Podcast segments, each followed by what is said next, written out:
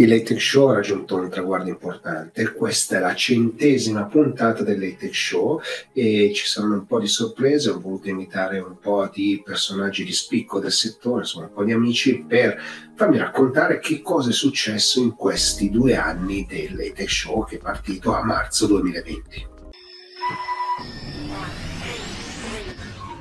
Ciao e benvenuti a una nuova puntata del Late Show, questa è la centesima puntata del Late Show, quindi volevo un pochino ringraziare tutti quanti mi hanno ascoltato in questi anni, insomma mi ha fatto veramente tanto piacere, ci sono stati alti e bassi, cose di grande successo, qualcosa no, essere nella classifica dei top 100 più ascoltati di Spotify, insomma fa sempre piacere. Ricordo tra l'altro che su Spotify esiste la versione video e non solo audio, ma comunque siamo presenti su tutte le piattaforme podcast. Eh, in questa è una puntata insomma un pochino autocelebrativa, volevo insomma farmi raccontare che cosa è successo da quel marzo 2020 a questa fine 2022, quindi questo novembre 2022, in cui insomma sono successe tante cose, c'è stato il Covid che io chiamo sempre come una tragica opportunità per il mondo dell'information technology, perché insomma ci ha permesso di fare cose che non, insomma, non ci saremmo mai sognati di fare e l'abbiamo fatto con rimboccandoci le maniche, usando molta creatività ma anche tanta fiducia nel digitale. Questo insomma ha cambiato un pochino le carte in tavola rispetto al passato. In questa puntata insomma ci sono degli ospiti che sono venuti a raccontarmi che cosa hanno vissuto, che cosa hanno vissuto le loro aziende e qual è stato anche un pochino il loro percorso personale, che nel frattempo qualcuno ha cambiato anche lavoro, quindi le cose cambiano anche professionalmente e non solo personalmente. Guardo sempre la prima puntata con un po' di nostalgia perché insomma era live in larga parte, qualcosa era registrato, c'era Gegio, ad esempio Tito, c'erano Lanzoni per capirci, eh, c'era chi faceva la maestra, chi ci raccontava cosa è successo e quindi eh, i passaggi insomma sono stati tanti, credo di averli raccontati nel migliore dei modi, passando veramente di palo in frasca, dai videogame al cloud, dall'intelligenza artificiale al metaverso. E so che qualcuno dirà che le puntate andando a vedere le playlist sulle varie piattaforme sono 101 con questa, in realtà una puntata era semplicemente riassemblata prendendo degli spunti dal metaverso e su tutti i discorsi del metaverso, quindi l'ho voluta riorganizzare così. C'è un pizzico di emozione quando insomma sto parlando di queste cose, questa parte la sto facendo live, mentre tutte le interviste sono state registrate. Bene, partiamo con la prima intervista. La prima intervista riguarda Michele Balbi, che è un partner di EY, eh, che oltretutto, insomma, che lui ha cambiato lavoro, ma soprattutto sta scrivendo l'introduzione del mio prossimo libro, insomma, della serie di filosofia. Però sentiamo cosa ci racconta, come ha vissuto questo periodo Michele Balbi. Beh, allora, eh, tu sai che per me eh, il cambiamento è iniziato prima del lockdown, perché con Teorema avevo iniziato un percorso, questo percorso è finito con l'acquisizione di Teorema eh, in EY, eh, dove io oggi sono partner, ho la responsabilità della gestione di tutta la partnership con Microsoft e quant'altro, però per me i grandi cambiamenti erano iniziati prima del, eh, del lockdown. Poi l'acquisizione di fatto nasce a luglio 2020, quindi in pieno lockdown, dove eh, ho iniziato un nuovo percorso, eh, Teorema, quindi tutte le risorse di Teorema, tutti i collaboratori di Teorema, eh, hanno iniziato un nuovo percorso in un'azienda che non conoscevamo, quindi un'azienda molto più complessa, una multinazionale e quant'altro. Con grande eh, difficoltà abbiamo eh, cercato di integrare Teorema EY a teorema e teorema EY, quindi con tutte le difficoltà del caso. Si è salvato uh, questi, questi, strumenti di collaborazione, quindi Teams, strumenti di Microsoft, strumenti di non Microsoft, eccetera, e ci hanno permesso di eh, far partire un, un nuovo progetto che adesso sta funzionando e sta funzionando molto bene un nuovo progetto, no? perché eh, in questi due anni insomma, abbiamo vissuto tutti quanti in una serie di situazioni. Ovviamente l'integrazione fatta sostanzialmente solo con strumenti di collaboration. È possibile perché se ce l'avete fatta. Beh, sì, è possibile con, con, tutte le difficoltà del caso, perché di fatto nessuno di noi era pronto a starsene a casa, no? eh, non avevamo più ricordo di dover passare giornate intere a casa, dover gestire il proprio lavoro da casa, vedere i clienti in 2D e non vederli in 3D, addirittura conoscere nuovi clienti, nuovi colleghi eh, semplicemente con delle call. Tu pensa che io prima del lockdown facevo tra i 70 e gli 80 mila chilometri all'anno e facevo almeno 20-30 voli all'anno, anche eh, andando negli Stati Uniti almeno quattro volte.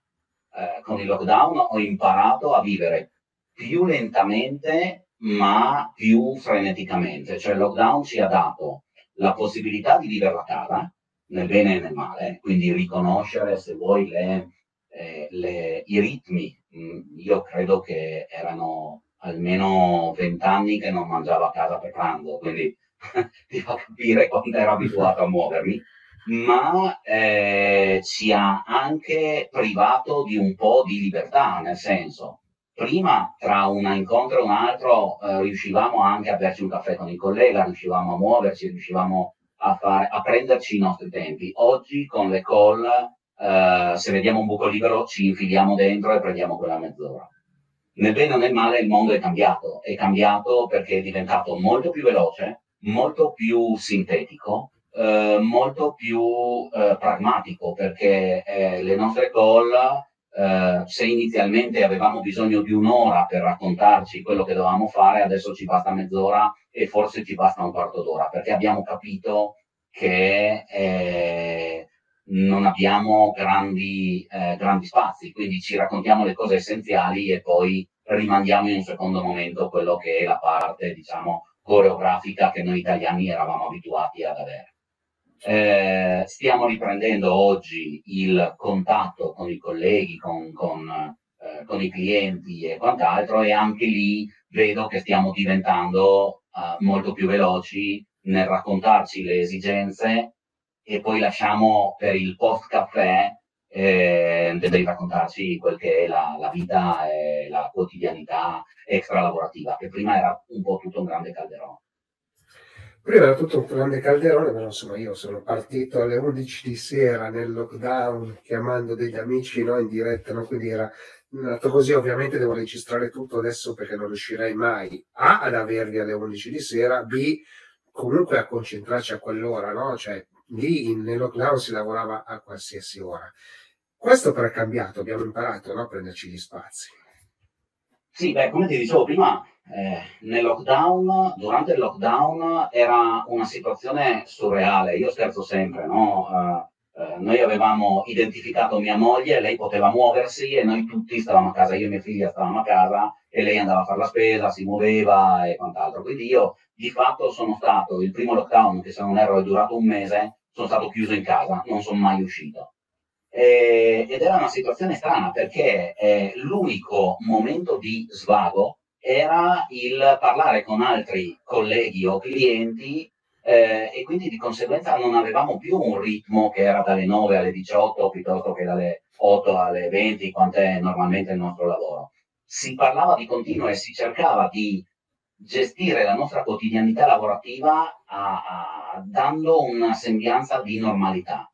La tecnologia ci ha aiutato a farlo e ci ha, ha anche fatto accelerare l'adozione della tecnologia, perché se pensiamo oggi noi abbiamo fatto un percorso in soli 12 mesi che probabilmente ci sarebbe Mm, stato, sarebbe stato necessario almeno 36 mesi per fare questa adozione, che per noi tutti è normale. Pensiamo alla DAB. Sicuramente non è stata la più bella cosa del mondo far stare i ragazzini a casa e, e insegnare loro, quindi avere gli insegnanti da remoto, però sono riusciti a, a fare qualcosa. Le aziende non hanno chiuso grazie allo smart working e, e la possibilità che, che, abbiamo avuto nel collaborare e creare dei, eh, dei di condivisione di soluzioni e quant'altro. Però inizialmente abbiamo abusato eh, perché per noi era tutto nuovo, era tutto assolutamente una, una novità che ci permetteva di far finta di avere una normalità, eh, che però ci ha privato di tutto quello che erano le nostre cose private e pian piano ci siamo resi conto che eh,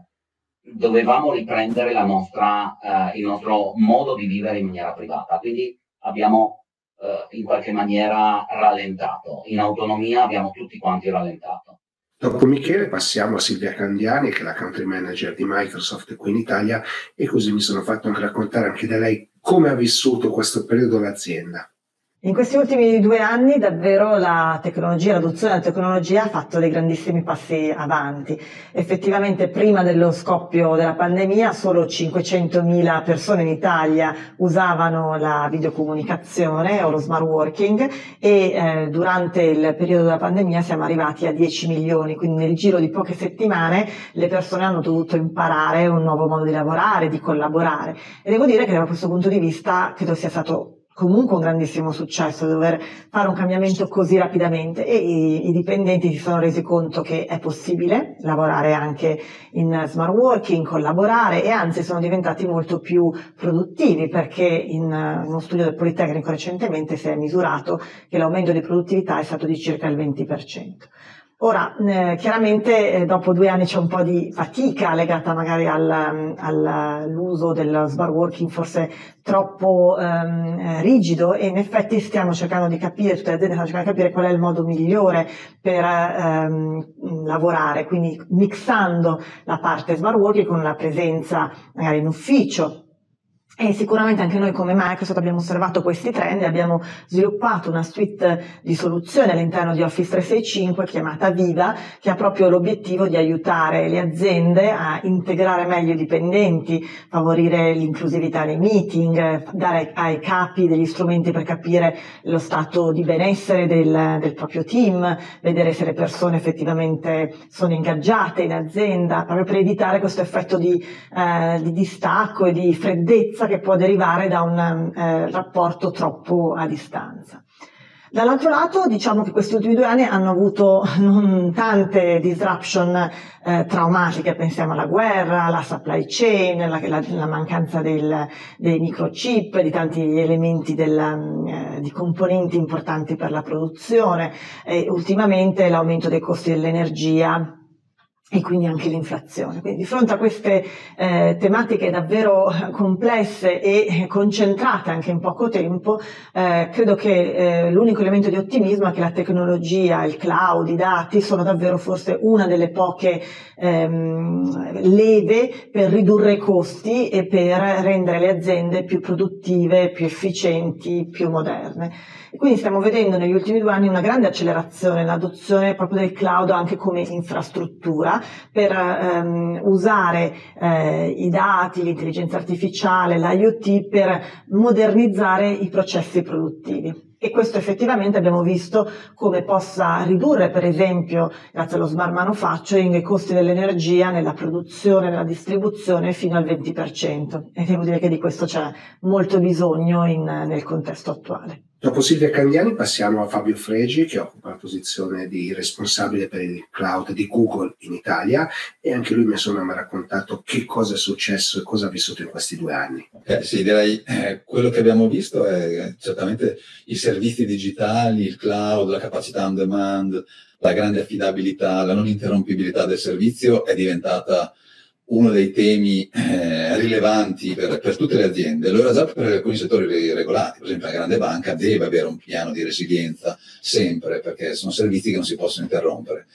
I, i settori non regolati non avevano questo tipo di, ehm, di, di richiesta, diciamo così, normativa e quindi eh, l'affidabilità, la, la, messa in sicurezza dei servizi era un po' lasciata alla singola iniziativa delle, delle aziende e quindi non sempre era completamente gestita. Quindi direi che l'emergenza sanitaria ha portato eh, una grandissima rilevanza e urgenza, perché poi tutti ci si è dovuti adattare molto velocemente a una realtà eh, diversa da quella con la quale si era convissuta fino, fino a quel giorno. Eh, quindi tutti hanno avuto una immediata e urgente eh, comprensione, hanno realizzato che era importantissimo avere servizi non interrompibili e flessibili e di conseguenza il cloud è diventato un paradigma che ha accelerato eh, di molto l'adozione, non soltanto per i servizi di smart working, telelavoro, che sono stati il primo strumento, il più urgente, ma poi anche tutti i temi infrastrutturali, dei siti di e-commerce che a un certo punto erano diventati l'unico strumento per comunque rimanere rimanere nel business, continuare a, a poter eh, produrre in azienda consegnare merce. E, e, quindi direi che la pandemia ha portato una grandissima, mm, l'emergenza sanitaria ha portato una grandissima, eh, un grandissimo senso di urgenza e un'accelerazione dei, eh, dei servizi cloud. Ripeto, non soltanto sullo smart working, è stata la prima eh, riflessione immediata per, per, per, lavorare in una realtà completamente diversa, ma anche poi per le infrastrutture, perché eh, sono diventato l'unico modo per eh, garantire affidabilità e volumi no, che scalavano molto velocemente, soprattutto per quanto riguardava i siti di e-commerce, e, e il cloud era l'unica risposta per gestire velocemente questa scalabilità.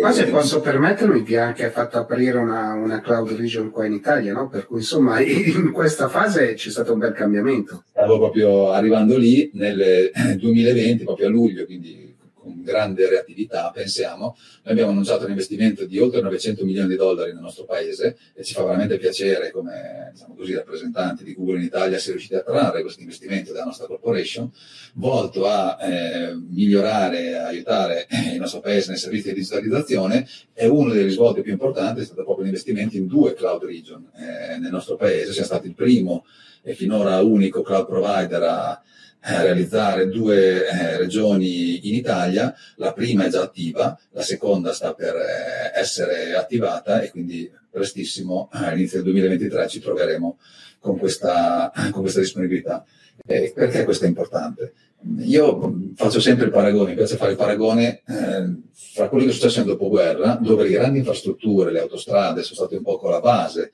portante per eh, la struttura portante del grande miracolo economico italiano. Ecco, io penso che eh, dopo un'emergenza sanitaria e anche per affrontare la corrente emergenza geopolitica, eh, le infrastrutture cloud possono essere eh, l'abilitatore per la trasformazione digitale e un nuovo miracolo italiano basato sul digitale, del quale il nostro paese ha certamente bisogno. Quindi eh, di questo ne sono molto convinto e alle infrastrutture eh, il nostro sforzo complementa anche la formazione, abbiamo una serie di iniziative eh, da crescere in digitale che ha toccato, eccellenza digitale ha toccato un milione eh, di persone, piccole e medie aziende nel nostro paese, che è tantissimo se, se, se pensiamo, e a um, altre iniziative eh, volte come Open in Future a portare eh, infrastrutture e competenze alle start-up eh, che, che, nascono nel digitale e, e, sono quelle che portano ai nuovi posti di lavoro su, sui quali il nostro paese in passato non è stato brillante, bisogna, bisogna, riconoscerlo, ma va anche riconosciuto lo sforzo che negli ultimi tre anni è avvenuto per recuperare il terreno perso qualche anno fa e devo dire da questo punto di vista anche le istituzioni eh, sono molto più sensibili e soprattutto c'è molto denaro pubblico che viene messo a disposizione delle, delle idee brillanti. Ehm, poi una, un'altra iniziativa, Google Cloud Pro, era volta proprio ad aiutare le persone più competenti, gli sviluppatori sul tema cloud, proprio eh, le persone con una competenza specifica, quindi abbiamo cercato di complementare le infrastrutture che a mio parere appunto possono abilitare un miracolo eh, economico mm, basato sulla trasformazione digitale e alle competenze diciamo così, segmentate a diversi livelli, a livello mass, quindi eh, persone singole e, e, piccole e medie aziende, pensare che più di un milione di persone ed aziende hanno eh, migliorato il proprio curriculum, le proprie capacità e magari intraprendono, intrapreso una nuova sfida professionale o imprenditoriale, nel caso delle piccole e medie aziende, grazie a queste competenze, eh, è una cosa che ci riempie veramente di, di orgoglio, ma soprattutto mi, mi, fa pensare di essere riuscito a dare un contributo tangibile al, al nostro paese. E dopo Fabio Fregi passiamo ad Alessandro Ippolito di Oracle, che anche lui sono voluto portare un supporto a questa puntata speciale dell'Ete Show, la puntata numero 100. Secondo me l'elemento cardine è in realtà la modalità con cui noi abbiamo affrontato la pandemia. Allora, come azienda noi eravamo iper pronti, quindi dal giorno X, noi inizi- abbiamo iniziato a lavorare in maniera efficientissima. Io devo dire, siamo stati un periodo estremamente lungo, comunque con, con, gli uffici anche chiusi e quindi con una logica di, di, lavoro completamente diversa, con processi che hanno resistito in maniera, si sono adattati velocemente al nuovo modo e automaticamente sono, sono, si sono automodellati per lavorare in un modo diverso. Qual è la, l'elemento a me che mi fa sempre un po' eh, valutare questo periodo come un periodo estremamente da cui noi dobbiamo prendere il meglio? Perché ci ha insegnato tante cose da un punto di vista azienda. Ci ha insegnato che se tu hai lavorato bene all'interno della tua azienda, che c'è un DNA, ci sono dei valori, ci sono eh, che, le, che le parti dell'azienda lavorano in maniera veramente sinergica, no? E quindi se c'è unità aziendale, uh, questo spostamento tu automodelli e continui a lavorare bene, no? Se tu hai all'interno dell'azienda dei silos, è impossibile, è impossibile far partire le attività dell'azienda e questo noi siamo stati fortunati, no? Perché avevamo già una cultura di integrazione molto forte. Mm. Questa cultura di integrazione ha permesso tante cose positive, quindi il business che è andato avanti, ma nel tempo al, tende ad allentare degli altri proprio i principi che la alimentavano, no? cioè la cultura aziendale e il DNA aziendale. No? Perché quando tu lavori in remoto per tanto tempo, le persone, i colleghi, specialmente pensa ai nuovi colleghi che devono fare un boarding da remoto, che non hanno mai visto la tua azienda, non sanno neanche come è fatto l'ufficio. Queste complessità devi fare un lavoro molto complesso di, di portare queste persone dentro l'azienda e renderle parti, parte proprio vivente del processo aziendale. Questo elemento è stato un elemento forse più difficile, perché è un elemento che non puoi governare facilmente, perché è molto fatto dal contatto, e devo dire che noi lo abbiamo fatto con grande, eh, con una grande soddisfazione. Altresì Adesso noi siamo estremamente contenti di aver iniziato un percorso nuovo, che è quello di ripartire con una logica di business che sia rispettosa dei due modelli, anche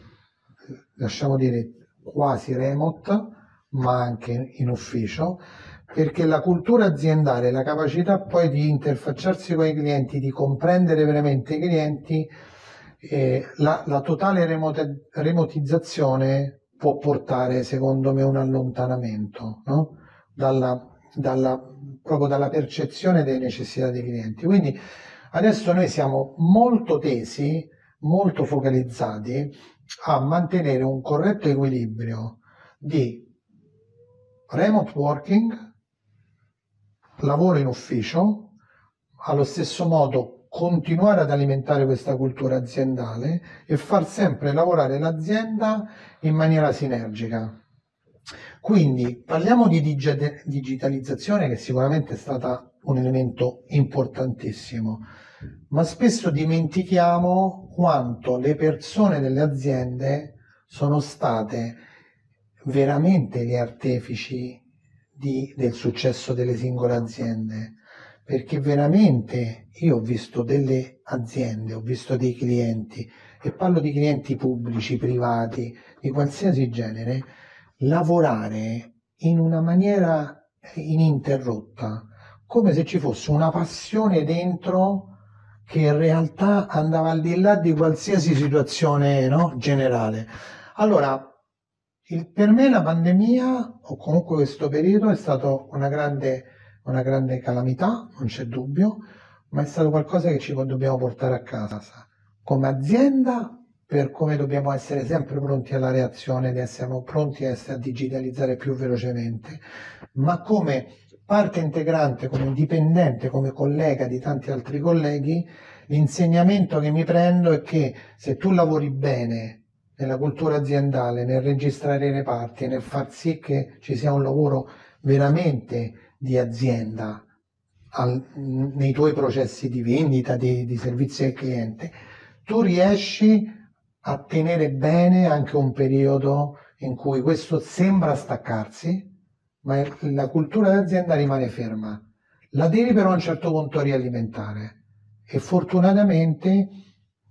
stiamo rialimentando in un modo diverso. No? Questo per me è la pandemia. Grazie Alessandro, a questo punto passiamo a Filippo Ligresti che è il country manager di Dell Technologies e anche lui insomma, ha avuto una serie di eh, intuizioni su questo periodo che ha voluto condividere.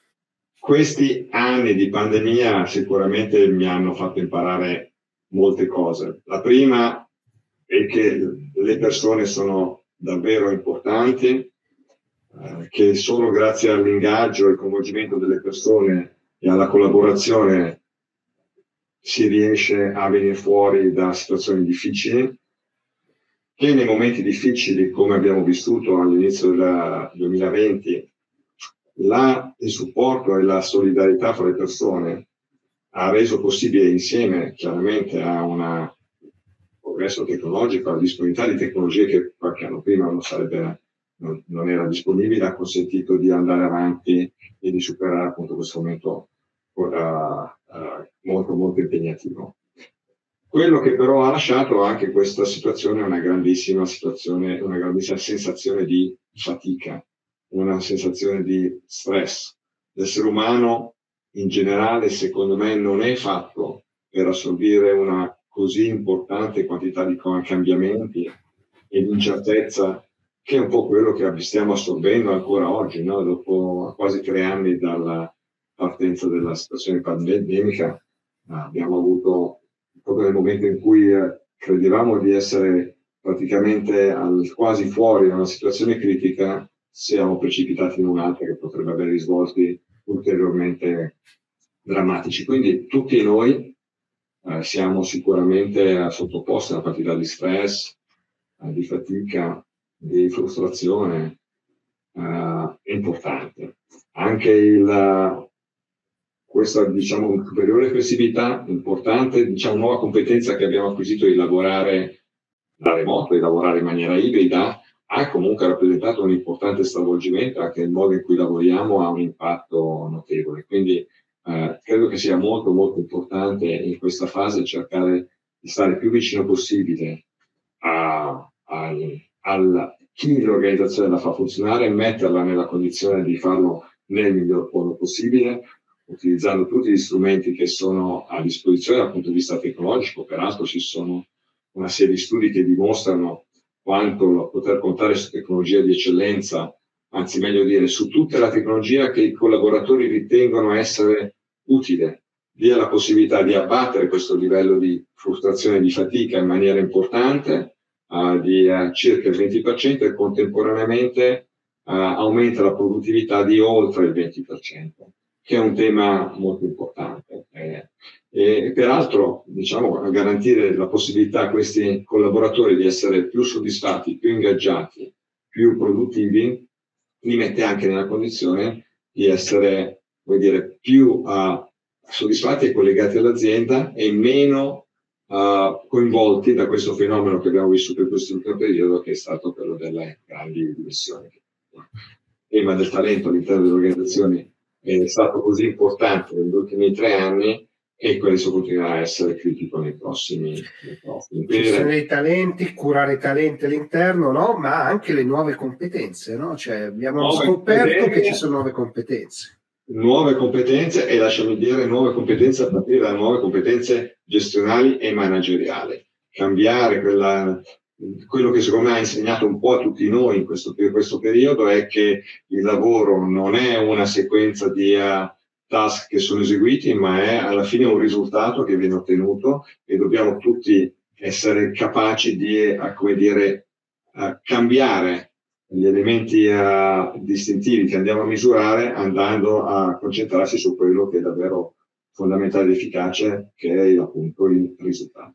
E dopo Filippo passiamo a Stefano Maio che è country leader in Italia per Tableau che oltretutto insomma, ha scritto in, durante proprio questo periodo la, l'introduzione del libro L'economia autonoma della serie di filosofia. Quindi, insomma,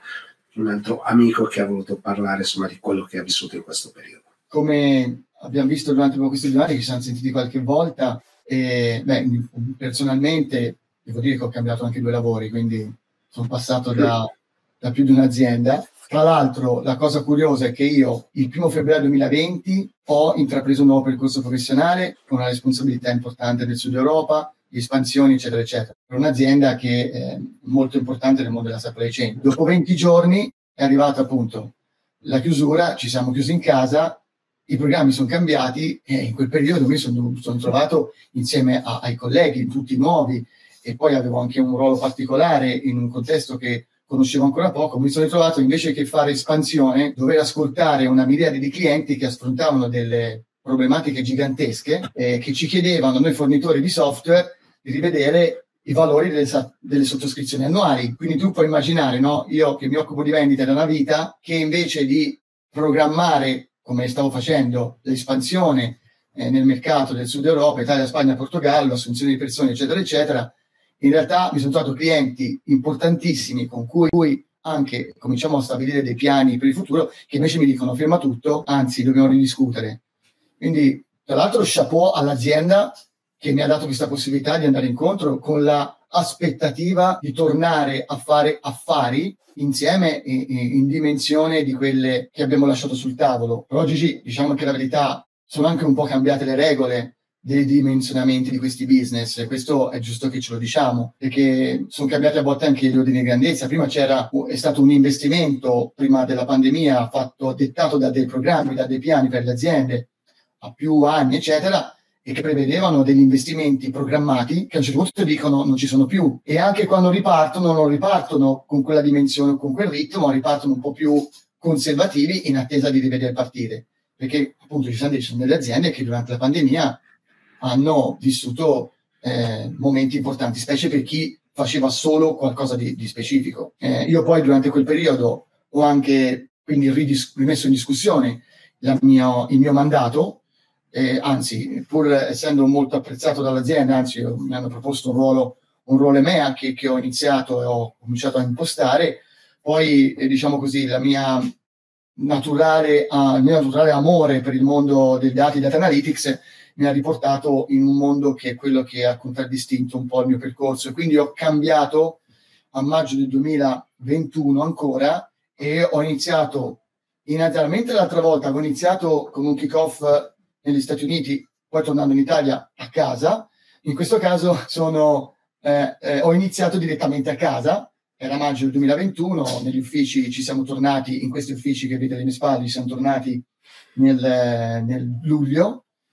e ovviamente anche qui non conoscendo le persone e vedendo anche nel mio mondo che un po' conosco da molti anni un cambio eh, sotto molti punti di vista. Eh, a parte quello che tutti e tutti voi, tu che ti occupi di digitale, hai, hai, hai raccontato, avete descritto, no? l'accelerazione del digitale, l'e-commerce, eccetera. E io arrivavo in un'azienda, sono arrivato in un'azienda che ha cavalcato questa, questa data. Quindi ho vissuto i due momenti, no? all'inizio della pandemia dove mi sono trovato a dire ai clienti ti do indietro i soldi, davvero, all'azienda dove invece sul mainstream andava a, alla grande a andare incontro a una digitalizzazione che le aziende crede, chiedevano e chiedevano e quindi l'abbiamo cavalcata. Io mi occupo invece di un altro aspetto che comunque anche quello è solo tra l'ingrandimento perché stiamo parlando di dati ancora una volta, l'importanza di metterli a fuoco.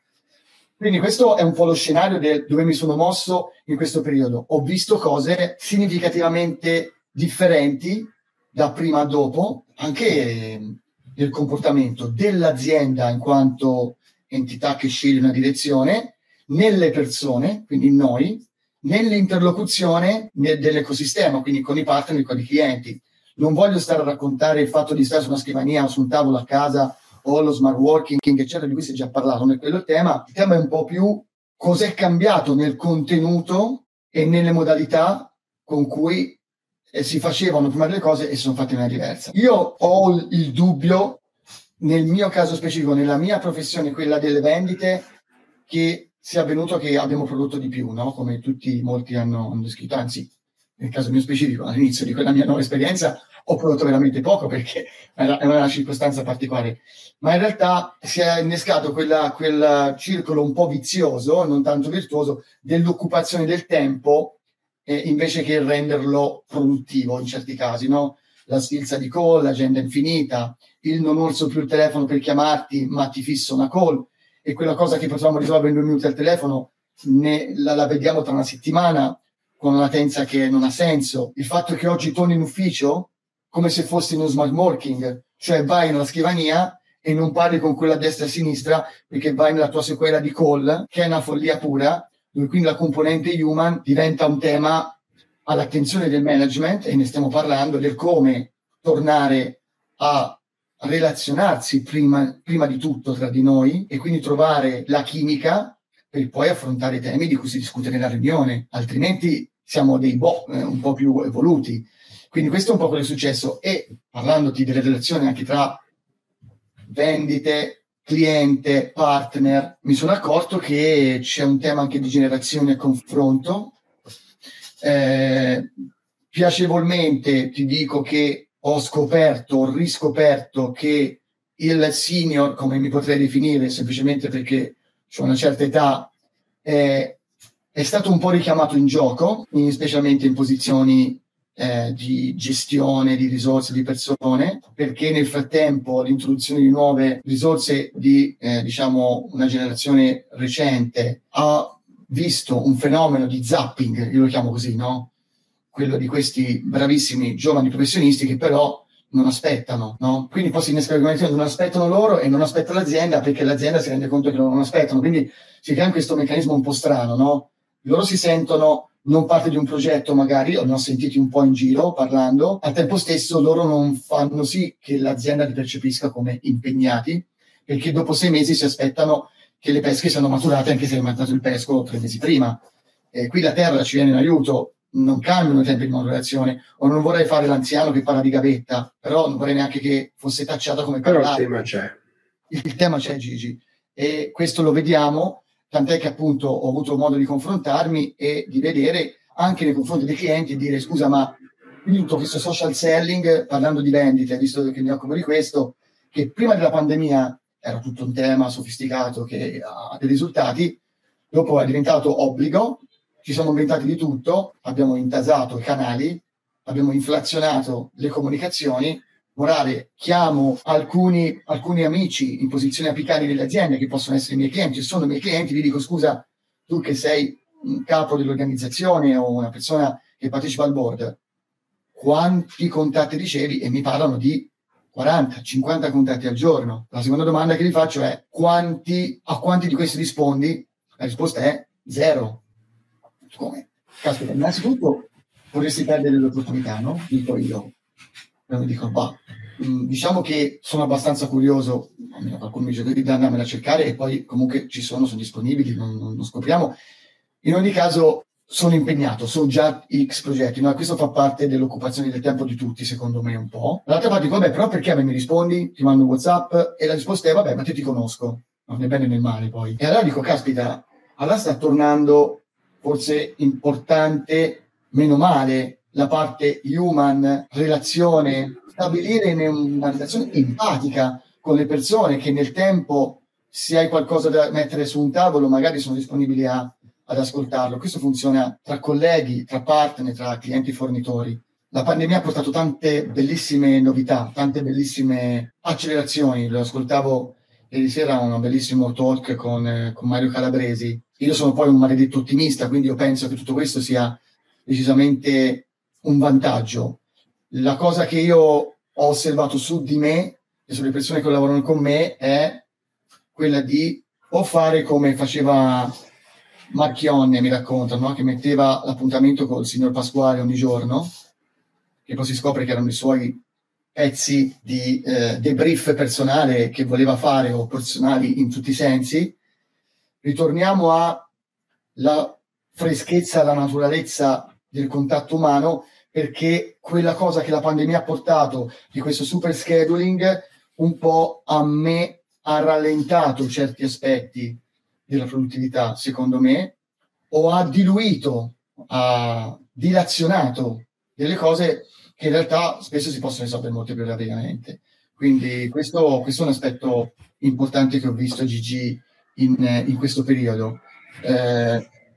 sono tante le cose che sono cambiate, no? Insomma, quindi queste sono quelle che colgo. E dopo Stefano andiamo ad ascoltare una voce femminile, quella di Carla Masperi, che è passata anche lei di grado all'interno di SAP e oggi guida l'azienda nel nostro paese. Voleva anche lei portarci una testimonianza. Beh, Gigi, vedendo la domanda, eh, chiaramente questi due anni dire, li abbiamo viste di tutti i colori, come possiamo dire, non ci siamo annoiati. Sono stati due anni molto, eh, molto vivaci, Beh, non vorrei ricordare la pandemia con tutte diciamo, le implicazioni sul business che ha avuto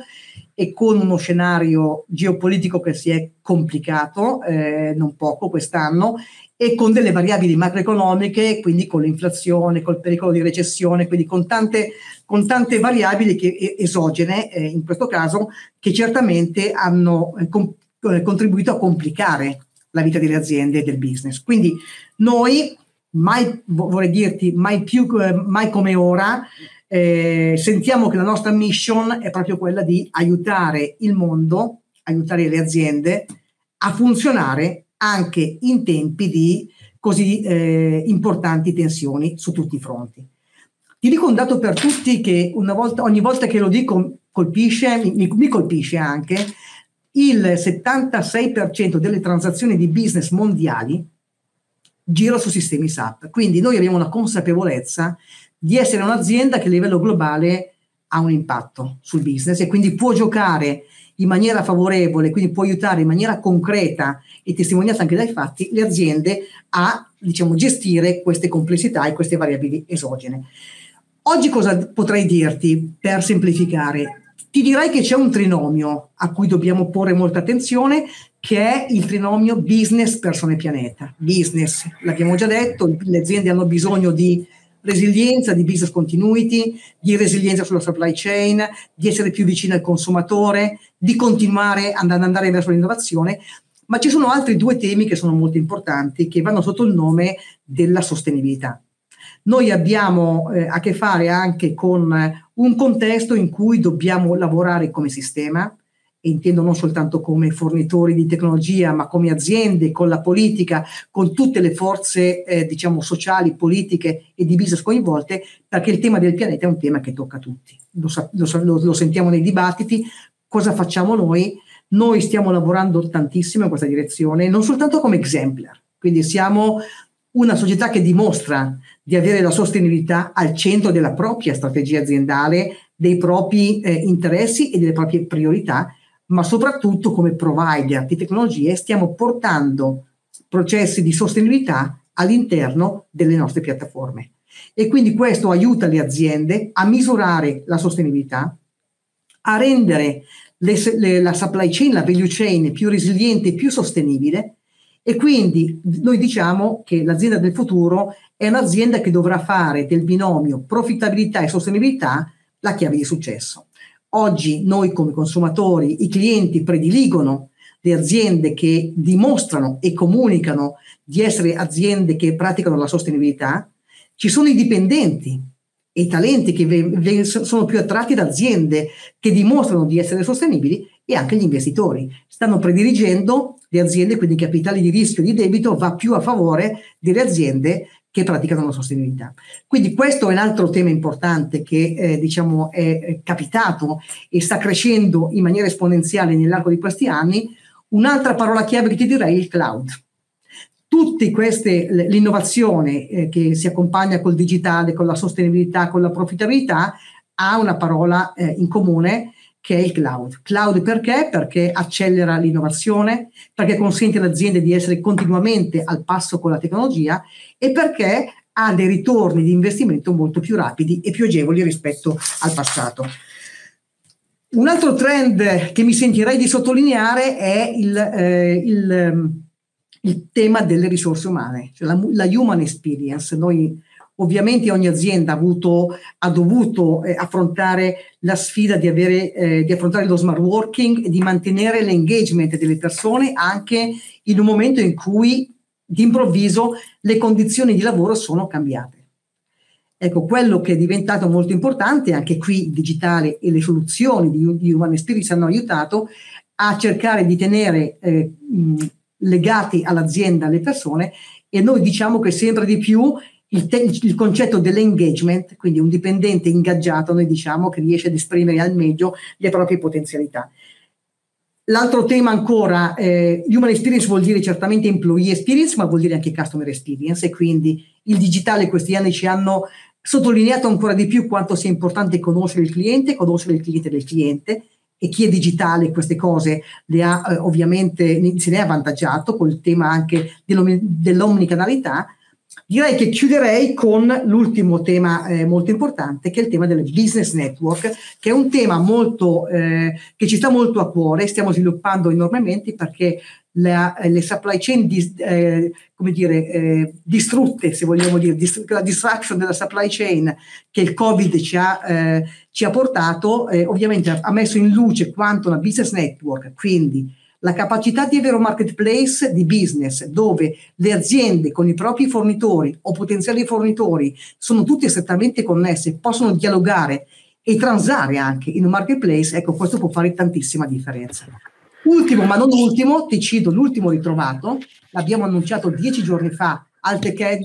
che è la possibilità di avere delle soluzioni low code e no code. Quindi all'interno della nostra platform, la BTP, noi abbiamo la possibilità di dare a utenti non tecnici la possibilità di sviluppare le app. Questo va incontro a un'esigenza molto importante del mercato. Oggi la domanda di app, la domanda di applicazioni è enormemente superiore alla disponibilità di skill tecnici. E quindi vogliamo portare la BTP non soltanto nelle divisioni T, ma addirittura nelle divisioni di business, quindi degli utenti finali. Adesso passiamo a due aziende che sono state partner tecnologico, se vogliamo, dell'ATEC Show e partiamo con AMD, con Gabriele Rintocchini che mi racconta insomma dalla sua visione che è EMEA Sales Chief of Staff, quindi una visione un pochino più globale di quello che è accaduto in questo periodo.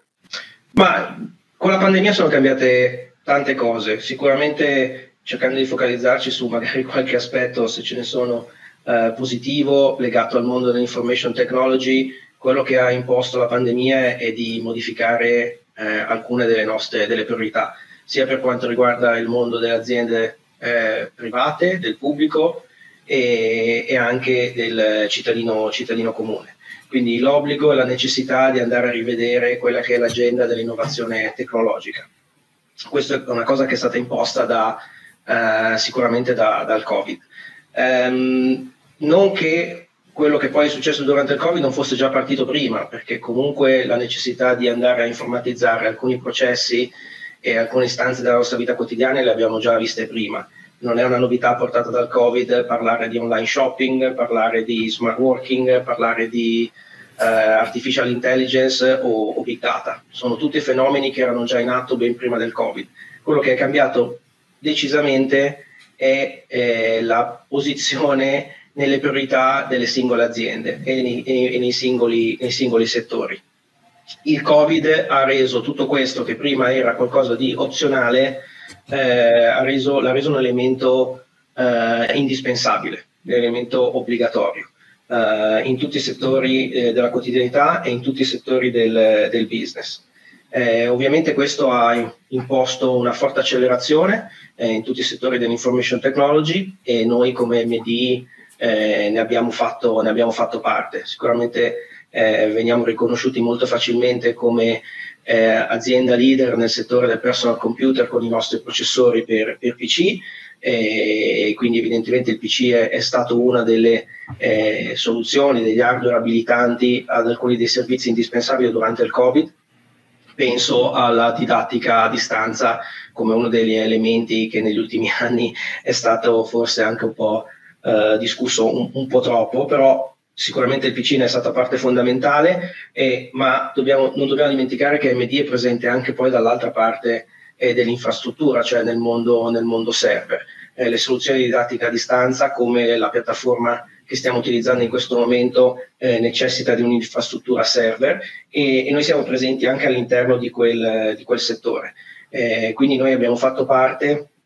in questi tre anni di questo segmento con un'idea di fondo costante, che è quella di portare avanti eh, nostra, il nostro piano industriale. Eh, un piano industriale che si è consolidato eh, negli ultimi anni con grandi successi, fin dall'inizio eh, dell'ultimo periodo con l'annuncio di, delle soluzioni Epic e Ryzen eh, a partire dal 2017 e che si sta consolidando con grande continuità eh, in quest'ultimo, in, quest'ultimo, periodo. come dicevo, noi siamo presenti sia nel mondo PC, dove siamo più facilmente riconosciuti, ma siamo in fortissima crescita eh, all'interno del mondo, eh, del mondo, dei data center. Eh, lo sviluppo della nostra roadmap, del nostro piano industriale si basa su quattro fondamenti. La nostra idea è quella di andare a soddisfare esigenze molto specifiche eh, su quattro aree che riguardano eh, eh, l'industria del, dell'information technology. Ovviamente quello delle prestazioni, che è da sempre un elemento fondamentale, eh, ma negli ultimi anni vediamo una forte crescita, un forte interesse anche su altre tre aree che riguardano la sostenibilità, che riguardano la sicurezza e la semplificazione. Questi sono gli elementi chiave che guidano lo sviluppo della nostra roadmap di, eh, di prodotto. Eh, ne è un esempio, direi, importante l'ultimo annuncio di prodotto che è stato quello del, dei server di quarta generazione eh, della famiglia Genoa, eh, ma sono anche esempi in questa direzione alcune delle scelte strategiche che sono state fatte negli ultimi anni, come l'acquisizione di Xilinx, che risulta essere ad oggi l'acquisizione più significativa nel mondo dei più, più grossa, nel mondo dei semiconduttori, eh, ma anche eh, qualcosa di molto eh, verticale, molto specifico come l'acquisizione eh, di Pensando, una società che sviluppa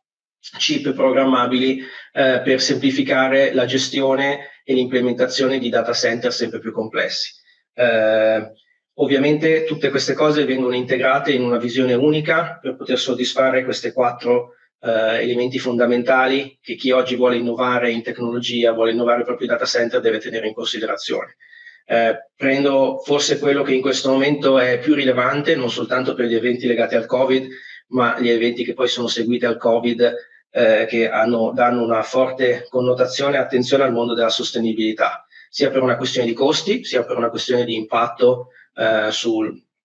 eh, sul, sull'ecologia, l'impatto sulla sostenibilità e l'ambiente. Eh, quando parliamo di sostenibilità, ovviamente il tema fondamentale è quello di poter garantire l'aumento delle performance riducendo, riducendo i consumi. Questo è fondamentale e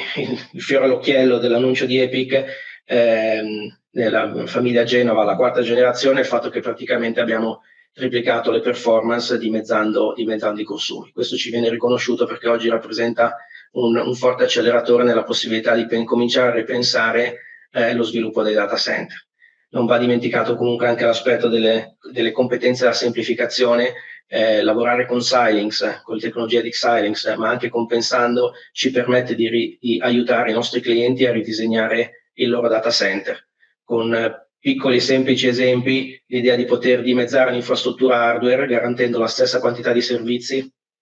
e quindi eh, riducendo notevolmente i costi di manutenzione, i costi di implementazione, di progettazione dell'intero, dell'intero data center. Questi sono gli elementi fondamentali, le linee guida che ovviamente vengono accelerate dal Covid, ma che in realtà fanno parte di un piano industriale che è già iniziato eh, molto prima del, del periodo della pandemia. E sempre per parlare dei partner tecnologici e chiudiamo qui con questa intervista con Giampiero Savorelli che è il country manager di HP in Italia che anche lui mi ha dato grande supporto in questo periodo. Devo dire che eh, ne siamo usciti rafforzati secondo me eh, su alcune cose magari forse un po' più eh, non so, magari su, su, alcuni aspetti un po' più deboli, su altri rafforzati. Ehm, sicuramente ha avuto un impatto importante anche nel nostro modo di lavorare, nella tecnologia. E io parlando di me, eh, di me stesso, no? In, avevo appena iniziato un lavoro nuovo, marzo 2020, perché avevo la responsabilità del Business Personal System, cioè dei PC per HP a livello eh, Sud Europa e eh, improvvisamente ho dovuto interrompere no? tutti i meeting in presenza, le, le le visite nelle varie country, quindi ho lavorato per un anno eh, con persone che non avevo mai visto fisicamente, no? miei colleghi, tutto via call, sia in Europa che con gli Stati Uniti ancora, ancora di più. Quindi questo sicuramente è stato qualcosa di impegnativo, è stato anche impegnativo secondo me il fatto che abbiamo assunto dei colleghi nuovi per due anni, perché noi abbiamo ripreso a, ad andare in presenza da, nel 2021 a ottobre, eh, che per due anni non avevamo mai visto fondamentalmente. Quindi quando li abbiamo incontrati in ufficio eravamo come, cioè, era un po' strano no? e sorprese a vederli fisicamente come erano perché non si capiva ovviamente facendo le varie call e quindi quando incontravi qualcuno ma come sei alto e, eccetera eccetera no? quindi da un certo punto di vista possiamo dire che è aumentata la produttività in quel periodo perché ovviamente avevamo delle agende strapiene di call dove essendo a casa eravamo praticamente in orario, no? eh, a differenza di quando adesso si tornati a fare meeting in presenza, no? dove c'è sempre questi 5 minuti di, di delta, no? di scarto, dove, perché parli con un collega che ti ha fermato, eccetera, eccetera. Lì eravamo super puntuali, super efficienti, ma si, si, è perso, e questo è un rischio importante secondo me anche nella nuova normalità o nell'hybrid eh, work, workplace quello dove ci troviamo in questo momento, no? E magari dopo ti parlo anche di questo, si è perso un pochino quella che è la cultura, la cultura aziendale, no? Lo spirito di gruppo, che è fondamentale. Un passaggio di competenze importante, un utilizzo del software e dei, dei, del cloud importante. Eh, I clienti hanno apprezzato quelli che, che sono i servizi che sono a contorno di un PC o di una stampante, ovviamente, no? cioè il fatto di avere un certo tipo di serv- servizio che ti riesce a risolvere un problema anche quando sei in remoto e quindi l'automatizzazione, i servizi di security, eh, ehm, le caratteristiche di sicurezza del device sono tutte diventate molto molto importanti. Eh, il mercato è cresciuto in quel periodo, in Italia in particolare, il mercato dei PC tantissimo, in Italia è stato una volta e mezzo più grande delle aspettative, dei forecast che avevamo prima. Questo ha generato ovviamente degli shortage, degli impatti sulla supply chain, da cui stiamo uscendo adesso fondamentalmente, ma la cosa, diciamo, secondo me, da disruption maggiore è stata nel, eh, quello che è lo spirito di team. Quindi eh, è stata veramente una trasformazione incredibile, secondo me la tecnologia ha assunto un ruolo importantissimo, tanto più che sia sui PC,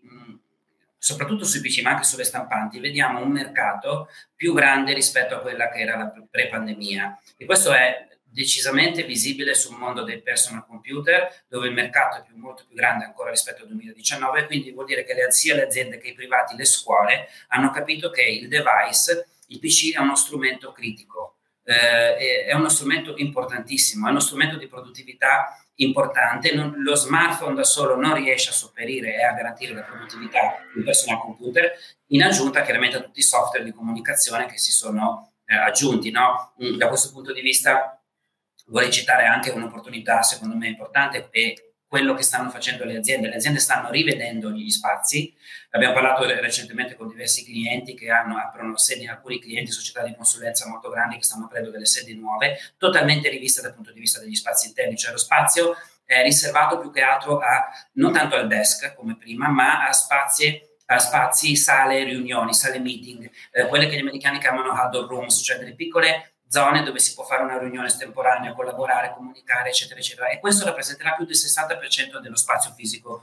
una, de, degli uffici. E le sale riunioni avranno sempre di più una tecnologia di collaborazione evoluta, basata su intelligenza artificiale, su videocamere evolute, sistemi di prenotazione, sistemi di gestione, che permetteranno di avere un'esperienza d'uso quando si è in riunioni ibride, cioè sia in parte in presenza e in parte in remoto, molto simile a quelle che si fanno normalmente quando si è tutti fisicamente nella stanza. Chiudo dicendo una cosa che secondo me era, è molto molto importante,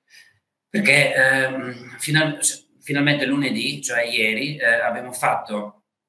il primo eh, staff meeting della mia organizzazione eh, eh, in presenza dopo due anni che per vari motivi lo facevamo via call, lo staff meeting. Eh, quindi avevamo dentro la sala 20 manager fondamentalmente circa e devo dire che il livello di partecipazione, il livello di energia, di condivisione, di allineamento e di anche engagement no, delle persone, l'impegno che hanno dimostrato in questo meeting, stavamo chiaramente parlando del nuovo anno fiscale che è appena iniziato, è stato notevolmente superiore a quando facevamo lo stesso meeting in, in, in remoto. Quindi il mondo hybrid è un mondo che dà tantissime opportunità, deve essere ovviamente una, un, un trade-off giusto tra essere in presenza ed essere in remoto. Quindi il nostro impegno, la grande sfida è quella di bilanciare queste due, queste due, eh, queste due. Da un certo punto di vista dà una grande flessibilità, dall'altro punto di vista ci possono essere dei rischi che sono proprio quelli del contatto umano, della comunicazione, degli scambi, le esperienze, le opportunità e tutto quello che viene fuori quando si parla in, in, in presenza fondamentalmente.